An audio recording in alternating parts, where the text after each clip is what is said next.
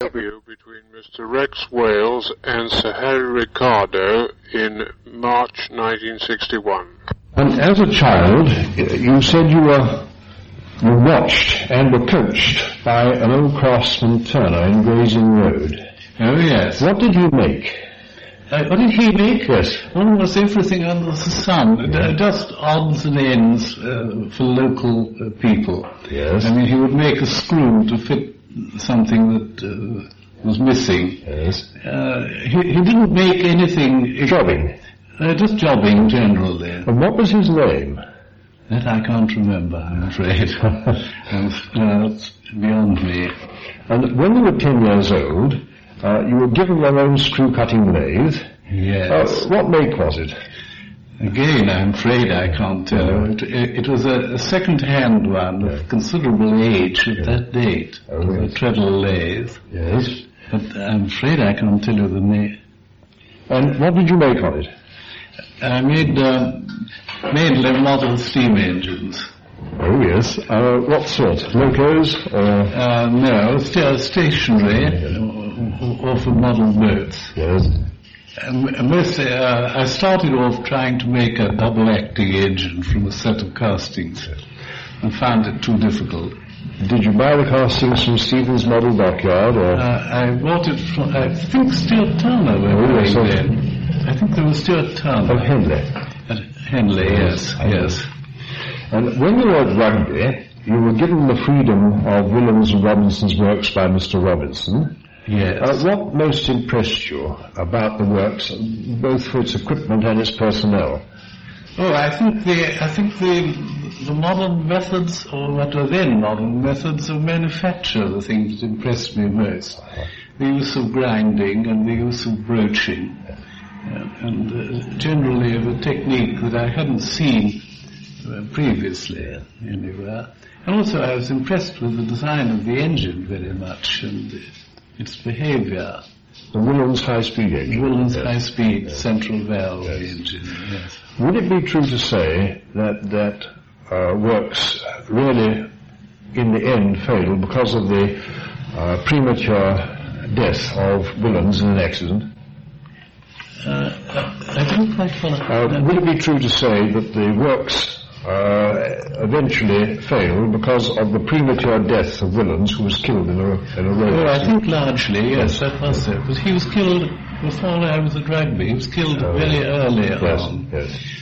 And I think they started off on adventures. They, st- they took up the Niclausse boiler. Uh, and that was a failure. Uh-huh. And I think that landed them rather heavily in the soup. But also, I think they failed eventually by competition with uh, the, the high-speed double-acting engines of um, Belliss and Ah, yes, and I- many others. But uh, for, for a long time, they had the field to themselves practically at Willans. They were making all the generating plant nearly. Uh, Grosvenor Galleries were the first, I believe. Uh, The Grosvenor Galleries uh, power station was one of the first. uh, was it one that, that I wouldn't hear? uh, Was yes. it? Yes. When you were at Cambridge, you built your own 15 horse four-stroke racing motorcycle. Now, what was the cylinder arrangement and uh, uh, the size of it, and what was the drive and the performance, and were there any special features? Well, the, the cylinders in that case, I bought the castings from a firm, I think the Laysall Company, who supplied the castings of cylinders and air-cooled cylinder barrels and heads. And I bought the largest that they supplied. and that was... That was four-inch bore. Uh, and it's a two-cylinder V engine. The rest of the engine I made myself. It was a, it had automatic inlet valves. And uh, I can't tell you what power it developed because it was never, it was never tested. No. Um, it was then, in a way, similar to the old MAG engine with the automatic inlet valve. Yes, yes, yes. And a belt drive or chain or shaft? Uh, direct belt drive. Direct belt drive. Yes, yes. Um, uh, you also built your own uh, high-speed two-stroke engine. Uh, Now, yes, you don't did. describe that anywhere. What was that like? Well, th- that is described uh, actually in the first volume in the, of my book of Blankie's, uh, it was also it was built by several small firms. Incidentally, one firm here in Shoreham, which is now Suter's Boatyard. Uh-huh. Th- That was uh, it was then known as the Dolphin engine. I I think it has been fairly fully described in some books. Um, you say that Professor Hopkinson taught you three main things. The first was never to accept anything at second hand unless it accorded with one's own common sense and experience. Yes. And the second thing was to be skeptical of one's own observations when they failed in this respect. And the third was never to cling too long to a theory, however cherished. Could you give me examples of any or all of those three? Concrete examples? Oh, uh, I have to think them up. I don't know that I can. I can't offhand, I don't think. Not off the cuff. Well, I think, for example, I, I was extremely keen uh, on the two-stroke engine. Yes. And uh, it, gradually I began to realize that, it, uh, I'm thinking of for motor vehicles, that it couldn't really compete. And, and uh, so I gave it, I discarded it. Yes. Very reluctantly, but I found that, that, that once having made up one's mind to discard it, one could do so very easily. Uh, as regards observations, I, I think I shall have to try and think out an example. We had an, ex- uh, an example, it's not perhaps a very good one, of uh, an observation we made. We were troubled with the overheating of the certain one particular bearing in the, six, the six-cylinder engines. And we rather, it was suggested that, that it was due to crankshaft torsional vibration and that the, the amplitude of vibration would be greatest in that bearing. And so we put up a line shaft with six bearings and uh, two flywheels on each end to give us torsional oscillation, which should have given a much higher temperature if the theory was correct. And we fitted pyrometers in all those bearings. And uh, uh, we took readings. Uh, I had a young man straight from the university in charge of it. And uh, by pyrometer there was nothing much to choose. The bearing that ought to have run hot, according to the pyrometer, did not. And uh, he brought me along to look at this. But you've only got to put your finger on it. it was blazing hot. I remember that as a, a rather typical example. And uh, what about not, not um, accepting anything at second hand?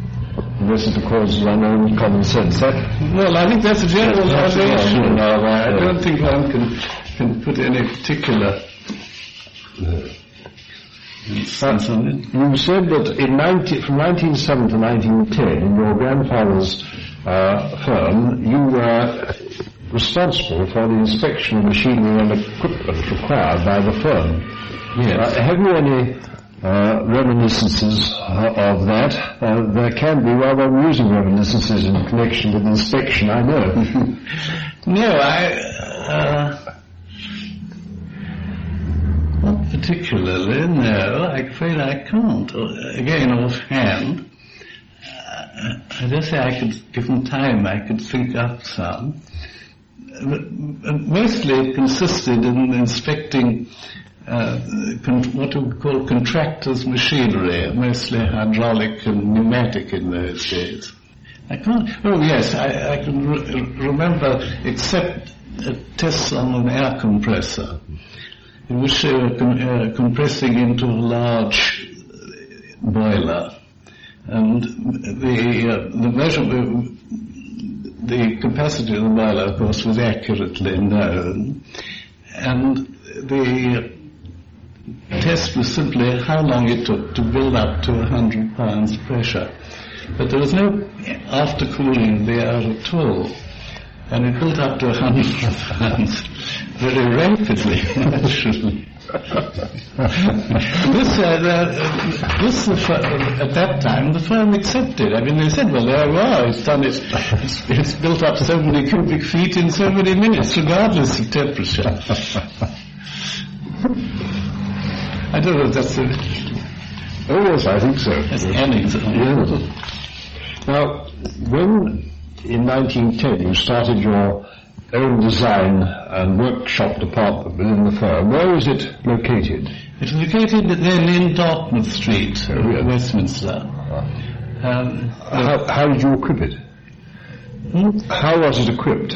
Oh, I, I had two draftsmen who, who were normally working on bridge construction and that sort of thing. We we were, my grandfather's firm were consulting uh, railway engineers, and uh, I, I just borrowed these two draftsmen to help me.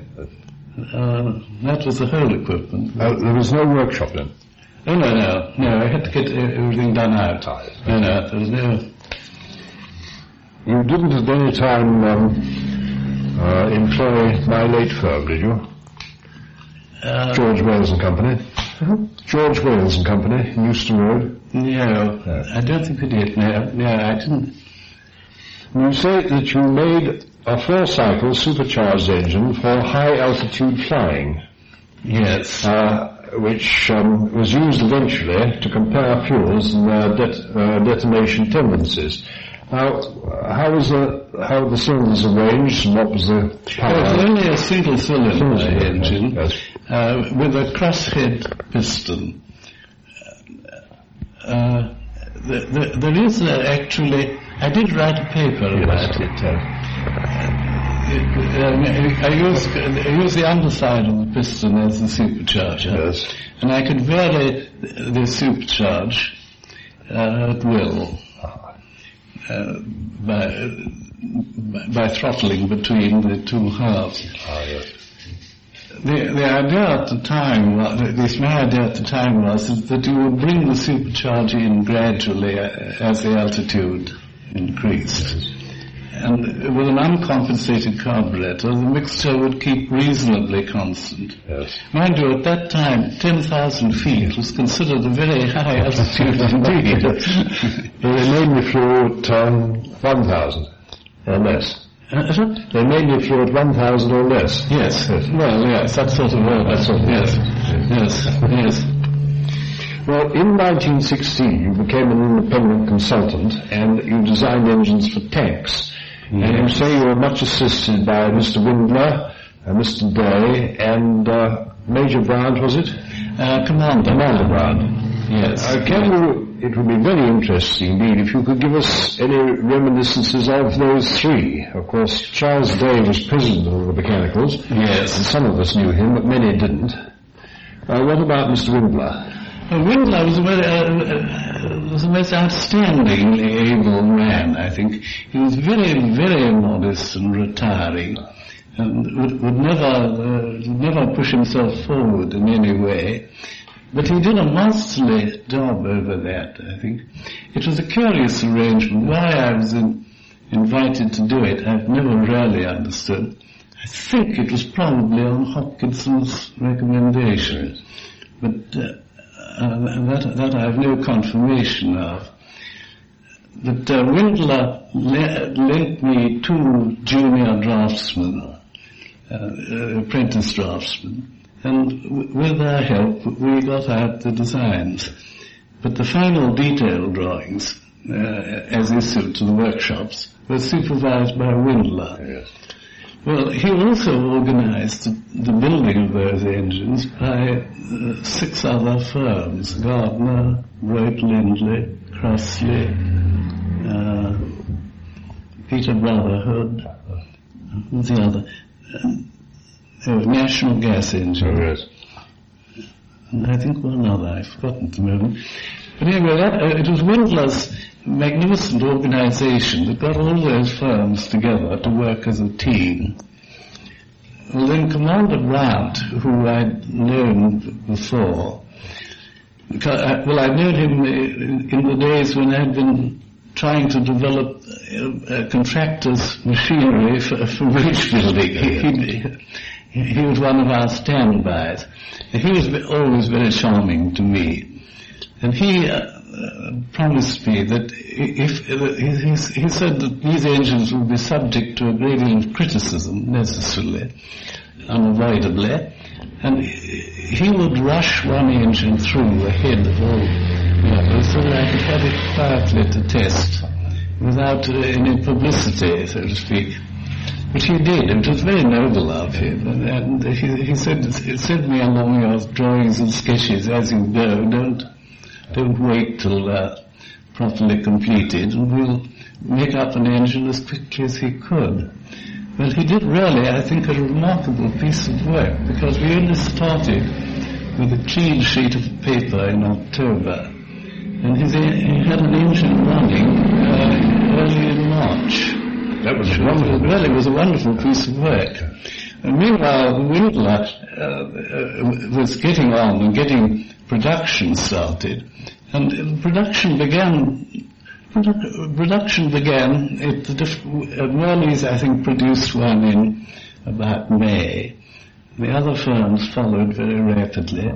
Within 12 months, they were doing a hundred a week, which was uh, very good going indeed.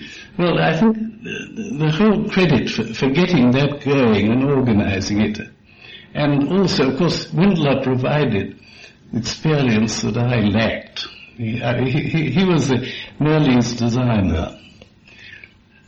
And uh, he did it extraordinarily well. And also we had very good cooperation. Gardner's uh, helped very well indeed. They also provided a lot of useful experience. And they, they made all the crankshafts for all the ferns. The whole thing was found out between this group of ferns and who worked together beautifully, yes. And what about Charles Day? Well, Charles Day uh, was, was very helpful indeed. I, I don't know that I've got anything very much I can uh, Uh, I can say about him. Uh, he uh, he, he helped also in, in the organisation, and he I think he helped mainly in, in allowing Windler to uh, devote his whole time to the thing. I, I, I always found him a very charming person, but I don't know that I got any anything very special. Did any amusing things happen during the production of the engines? Did any amusing things happen? Or, or curious things? well, not. Um, I had rather, one rather anxious time which was which was this that in those engines I'd been horrified. I had been out in tents. They were very early stage. I was rather horrified at the showers of grit that were being brought into the machine all the time by the tracks. And I decided that I wouldn't allow any risk of that getting into the lubricating system.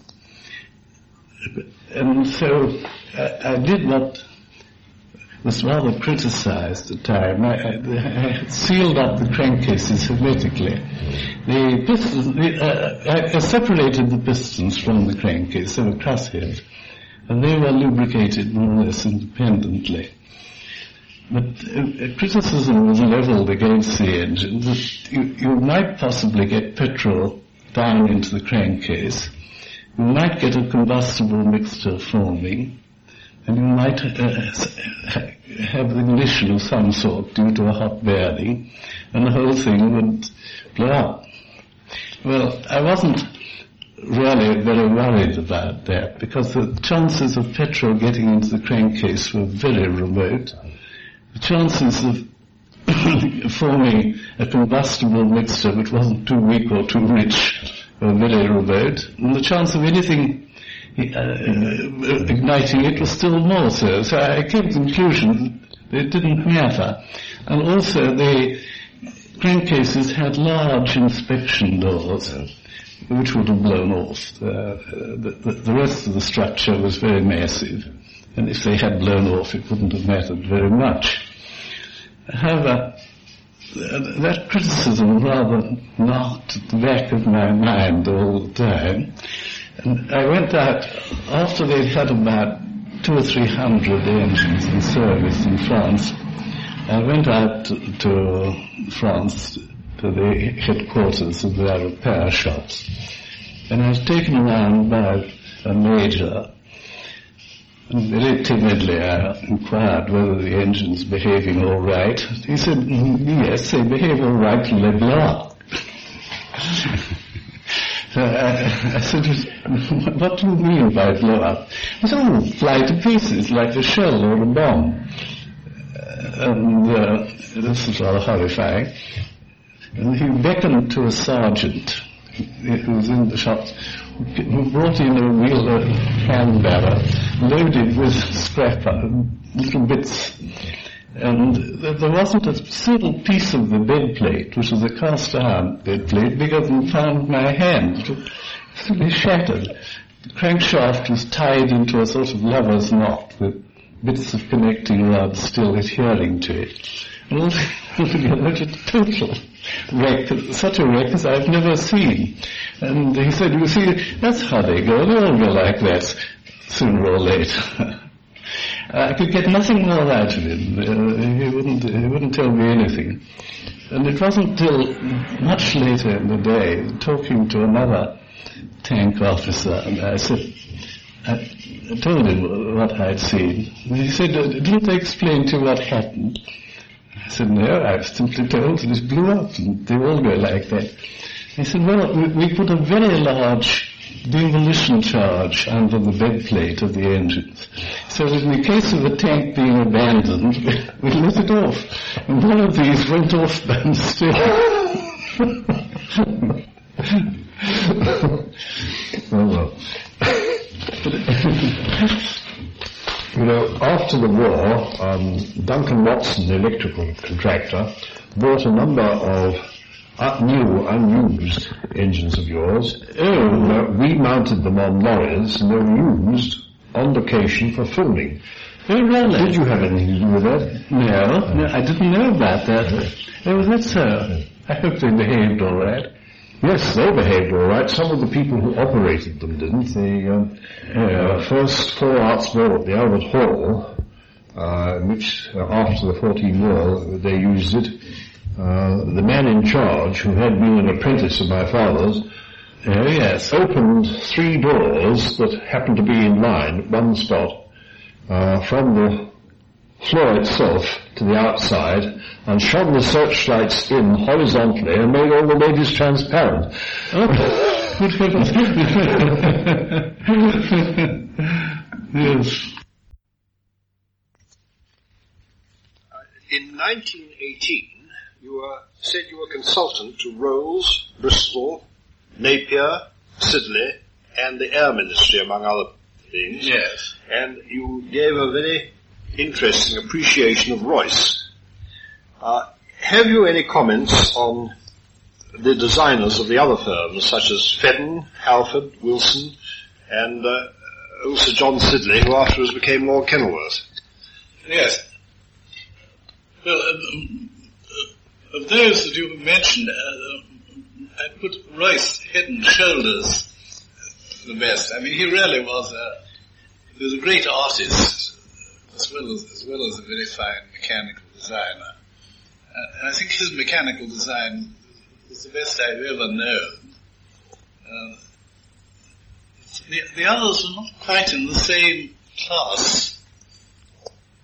I think Siddeley was a, whom I knew fairly well.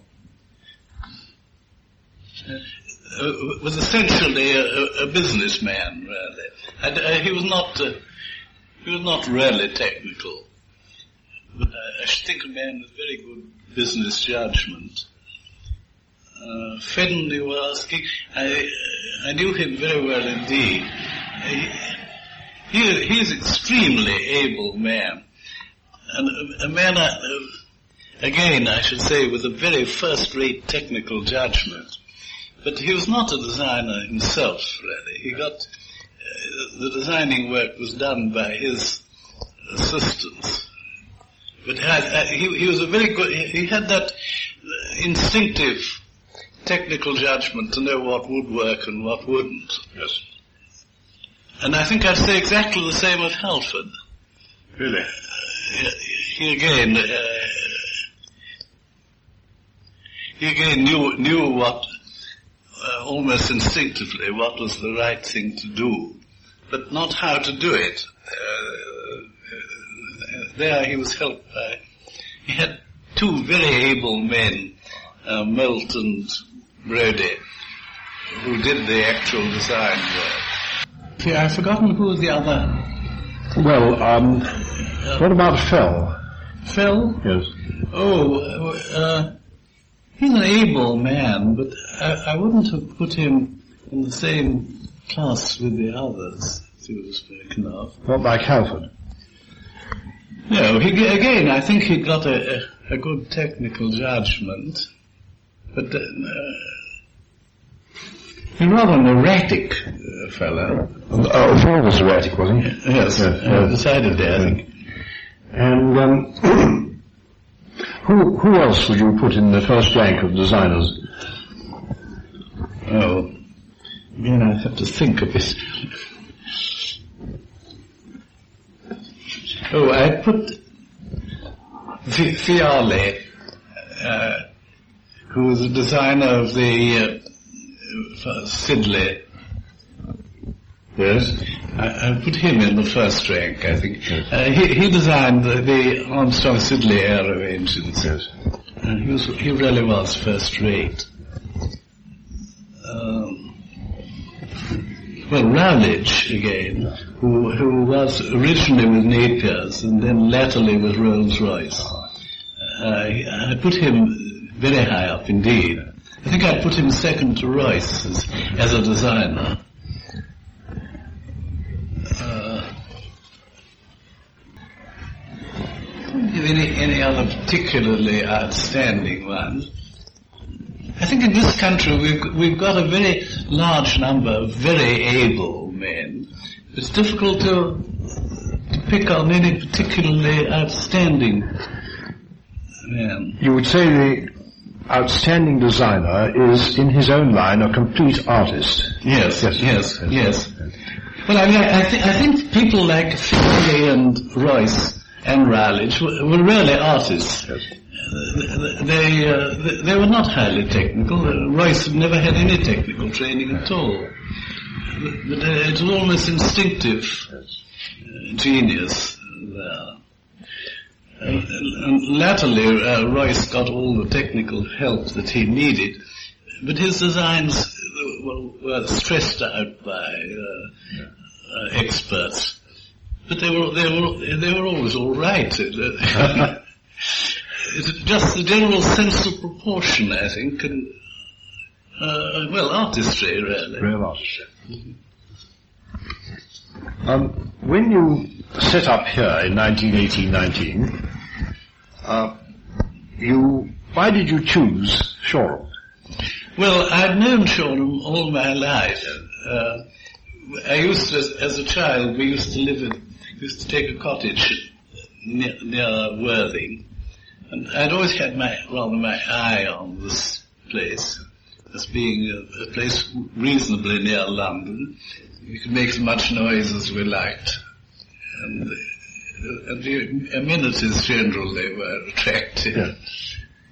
I think uh, we, we were not. There was no reason why we should be in an industrial area. In fact, we were better out of it, really.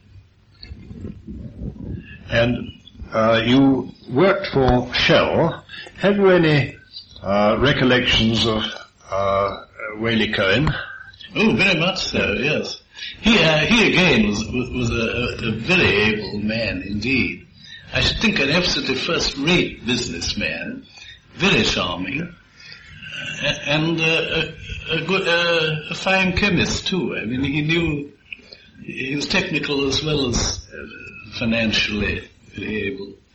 I came I came across Shell in rather a curious way because I, I had been experimenting for a long time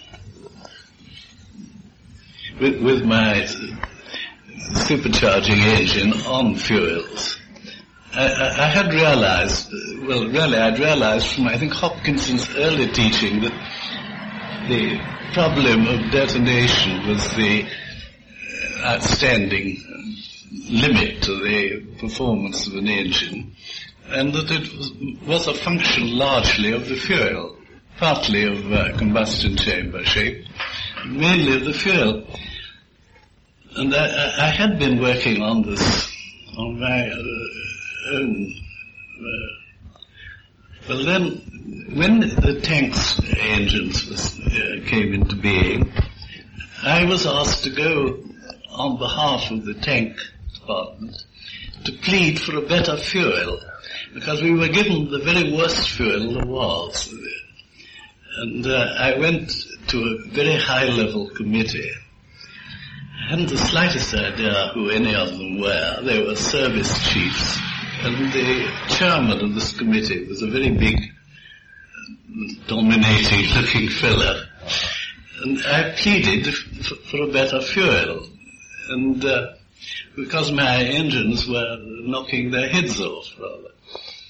Well, I got shot down completely. The, the attitude was that the best fuel goes to the fastest machine, to the aeroplane, the next best to the car.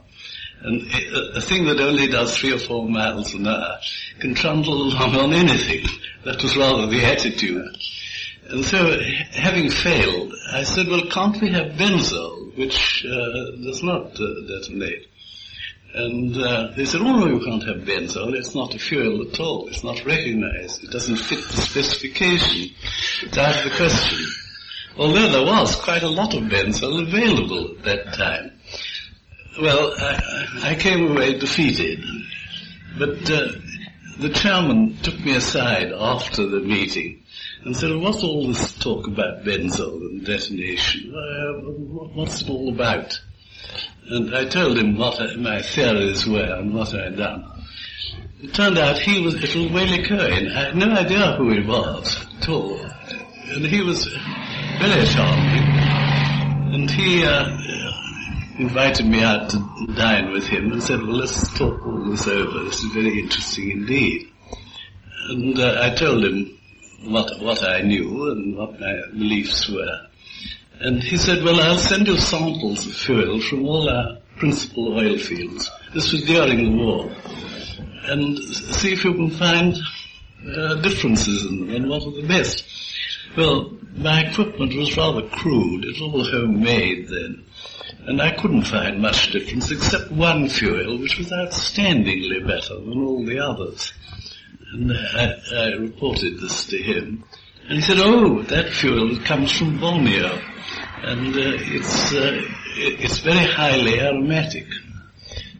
And uh, it's turned down. It doesn't fit the specification because its specific gravity is too high, it's being burnt to waste in the Borneo jungle. well, he took action immediately and got shipments of this fuel over here and used it for blending with other petrols. And, uh, then he said, well, after, uh, as soon as the war is over, uh, would you undertake a general research on, on petrol? And so we made, I told him what I would like to do. I wanted to make a, a variable compression engine and various other equipment. And he said, all right, we, uh, go ahead. We'll, uh, we'll finance you to do it. And that really was, that role tipped the scale. I'd always wanted to have a laboratory of my own, but uh, he, he, promised a contract, a three years research contract. And that really uh, tipped the scale and we went ahead with it. Uh, so that was really my first contact. when and Waley Cohen was a delightful person to work with. Very understanding and very help, helpful. And uh, of course, they, they immediately will say, why didn't the Shell do this research themselves? But uh, there were, I didn't, he told me afterwards he had, he had domestic reasons for doing it this way because theoretically all the research side of, the, the, getting of the fuel and the refining and the research is, is done by Holland. And therefore they couldn't set up a, a laboratory of their own. But that didn't prevent them uh, going outside. You said that uh, in 19, 1932 to 1939 you were interested in light high-speed diesels and you've uh, written quite a lot about that. Yeah. Now, have you any comments to make on Edward Paxman, who was very interested in that? I knew him very well. I shared a study with him at Oundle and rooms with him at Cambridge. Oh, really? And um, I've always been very interested to know what other engineers uh, thought of his work. Oh, I thought he was brilliant. Uh, the most delightful person to work with. Uh, uh, oh, very, very able, uh, both technically and uh, well, from a general business point of view. I think I think his death was a terrible loss. Really. Charles Day told me it was a loss to the nation. Would you agree? Uh, Charles Day told Yeah. me that Paxman's death was a loss to the nation. Yes, I would would agree that. Yes, I think it was. Yes, yes. And, uh, he did. He did a most wonderful job, I think, in, in building these uh, engines for tank landing craft. He, he got them going uh, and got got them bits farmed out. All mean, he organised the whole thing and uh, made a tremendous success of it. Well, he made a success of the firm because it was rather moribund before he took over. Yes, but through that AGE combine and the financier wrecked, if you remember. Yes. I think more from financial point of view than anything else. Uh, yes, maybe. But I, I mean, he, he revitalized uh, Davey Paxman. But I remember them in my days when I was an inspector. They, they were they were very very ancient even then. Well, he told me not long before he died that the job he was most proud of, the high-speed engines which powered the boats used to run the gauntlet through the Skagerrak during Yes. the war. Would you agree that that was his finest bit of, bit of uh, design? He said that he himself was responsible for that design. Yes. Well, w- we we did the we did the actual designing here, but he he uh, he, He initiated. he looked at it and I, I think it's quite true to say he was very largely responsible. We did it to fit his uh, requirements. as far as possible. I knew he knew you very well. He told me so, of course. Yes. Um, could you give me a comparative assessment of the work done by Diesel and by Akroyd Stuart? Oh, that's very difficult. And um, could you say why they're all called diesels when they obviously are not all diesels? I, I think that's a bit, that's a most difficult one to answer. I can't. It seems to me, from what I, I uh, know of it, that Diesel was eminently a professor and put forward this uh, heat cycle, intending to design a, an engine to run on coal dust.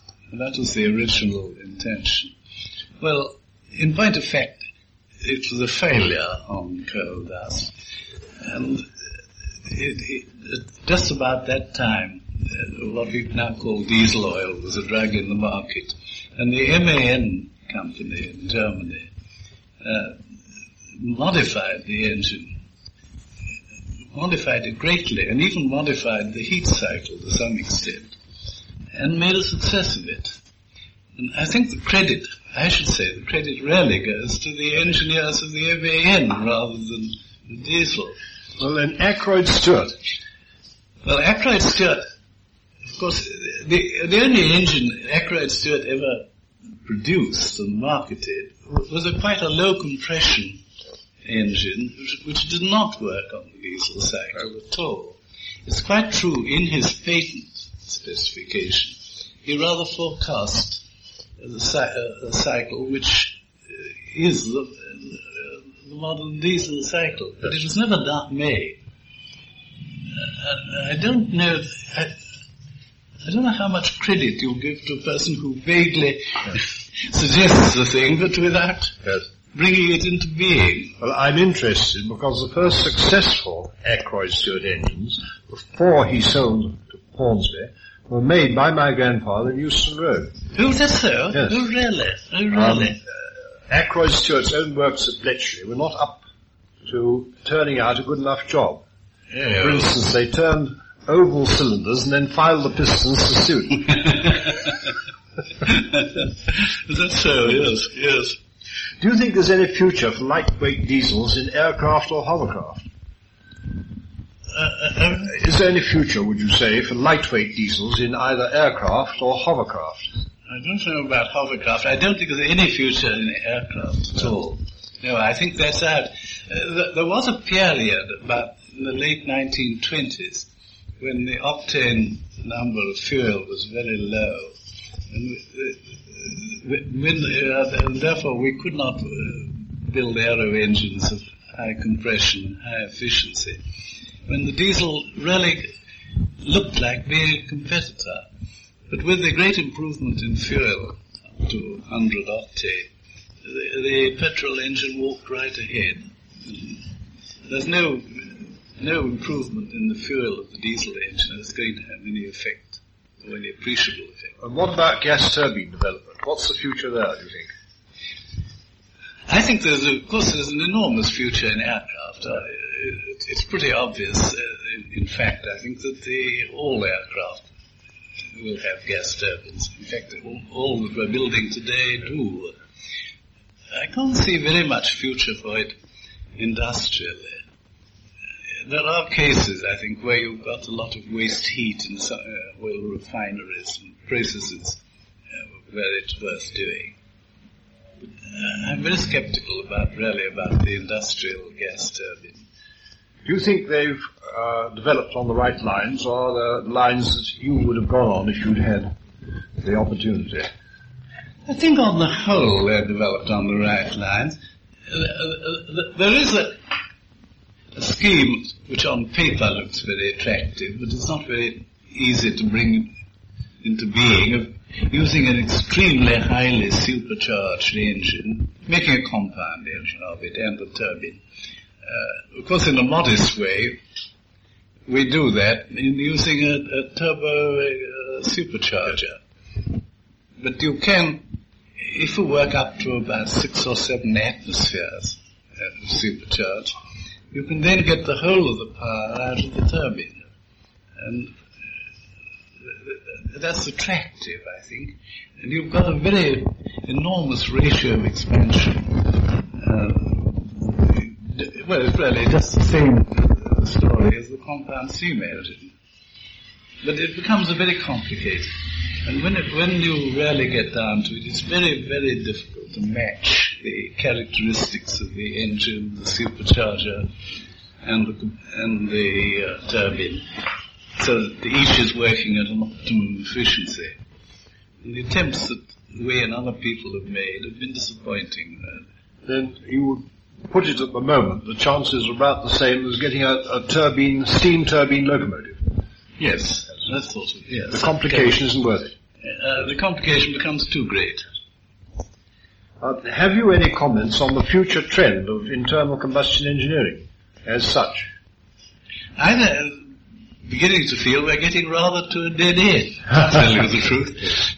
Uh, the, the, the petrol engine, uh, apart from, well, it's, it's, it's, you can say it's dead as far as aviation is concerned. And on the road, it hasn't, there's been no substantial improvement in the last 30 years. And I, find it very difficult to see in what direction you, you can improve it appreciably. Uh, the, the petrol engine is practically, uh, I would say it's practically dead except for road use. Of course it's an enormously wide usage, but uh, the diesel has replaced it on water and uh, for all other, practically all other purposes except pleasure vehicle today. Uh, he's almost the only user. I th- and again, the high-speed diesel, I feel, is getting rather near the near the end of its development. I, I can't see very much that we can do. I think the time has, arri- uh, has arrived when we want some new form of prime mover. what I'm not prepared to, to guess. If you had your time over again and were not able to be an engineer, what would you have been? I think I would have gone into the navy. That was that was my other thing. I don't think I had I don't think I had any other profession in view.